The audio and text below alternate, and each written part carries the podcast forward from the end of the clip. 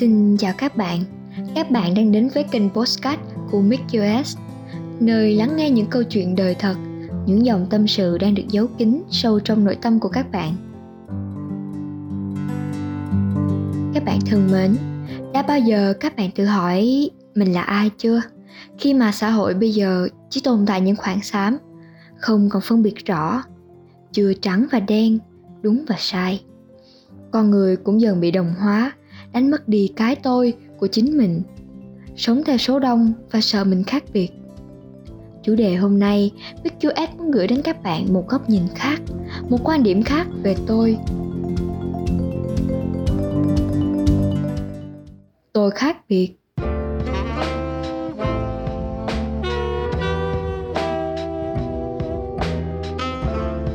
Một tác giả tôi yêu thích từng viết. Điểm khác nhau cơ bản giữa tôi và bạn là bạn sống để được mọi người yêu thích, còn tôi sống để chính mình không phải hối hận sau này, dù có phải chống lại cả thế giới. Sự khác biệt không phải là bạn cố gắng khiến cho bản thân trở nên khác biệt, mà chỉ đơn giản là bạn sống đúng với nội tâm, đúng với những gì mình đang dốc lòng theo đuổi. Ngoài kia vẫn luôn vô thức phân cấp, định giá con người. Họ tin rằng chỉ có một kiểu người này thì mới có thể thành công. Còn kiểu người kia thì không thể. Và tôi đã và đang lớn lên, trưởng thành trong một môi trường như thế. Một môi trường con gái thì không thể làm việc lớn. Và con trai nếu không phải là bác sĩ, kỹ sư thì phải là nhà lãnh đạo. Tôi sống trong định kiến và ánh mắt soi mói của người đời. Tôi luôn phải cố gắng gò mình vào những gì họ mong muốn. Vì tôi sợ lạc loài, tôi sợ bản thân bị kỳ thị, cô lập, và tôi sợ một mình.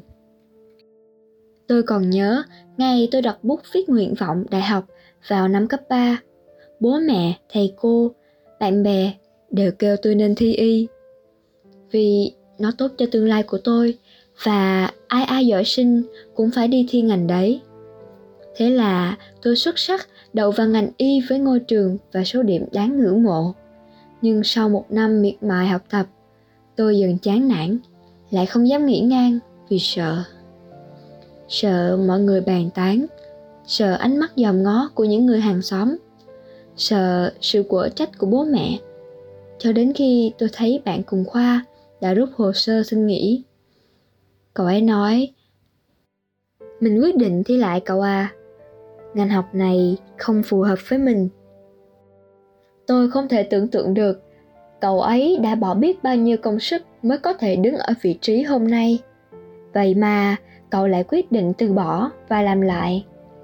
Nếu là người khác thì đây quả là một chuyện điên rồ. Nhưng với tôi thì không. Cậu ấy quá dũng cảm, quá can đảm. Tôi rất ngưỡng mộ. Hành động ngày hôm ấy đã đánh thức sự sống trong tôi sống một cuộc đời mà do tôi làm chủ. Và rồi tôi bắt đầu theo đuổi đam mê ca hát của mình. Từ một cô sinh viên y khoa, tôi trở thành một ca sĩ mạng. Tôi từ bỏ vẻ bọc hào nhoáng để sống đúng với nội tâm. Mặc kệ định kiến, kể từ giây phút ấy, tôi mới biết thế nào là sống. Vì sợ là bị nói hư hỏng mà không dám thử màu tóc mình thích vì sợ bị nói là không có tương lai, mà từ bỏ cả ngành học mình ao ước. Vì sợ bị coi thường, mà bản thân bạc mạng chạy theo đồng tiền, bỏ quên đi ý nguyện ban đầu. Một cuộc đời tù túng. Và hẳn, bạn không muốn sống một cuộc sống như thế. Vốn dĩ, chúng ta sinh ra đã là những cá thể khác biệt. Có gì phải hòa tan mình vào đám đông kia? Đánh mất đi bản thân, đánh mất đi sinh mệnh mình chỉ có một cuộc đời để sống. Rực rỡ, bình phàm, giản dị, đắm say. Sống như thế nào cũng được, miễn là bản thân không phải hối hận sau này.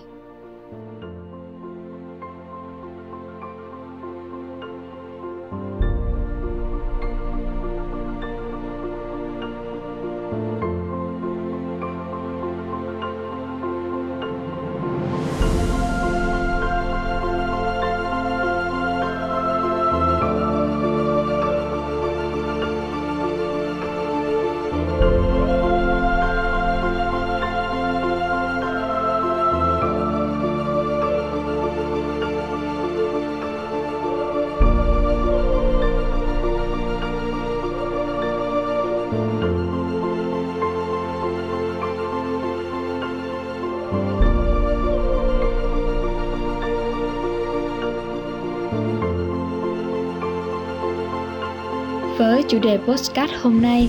Hy vọng chúng ta sẽ nhận ra được giá trị của bản thân mình, làm việc mình thích, sống theo cách mình muốn, khai mở một lối đi riêng.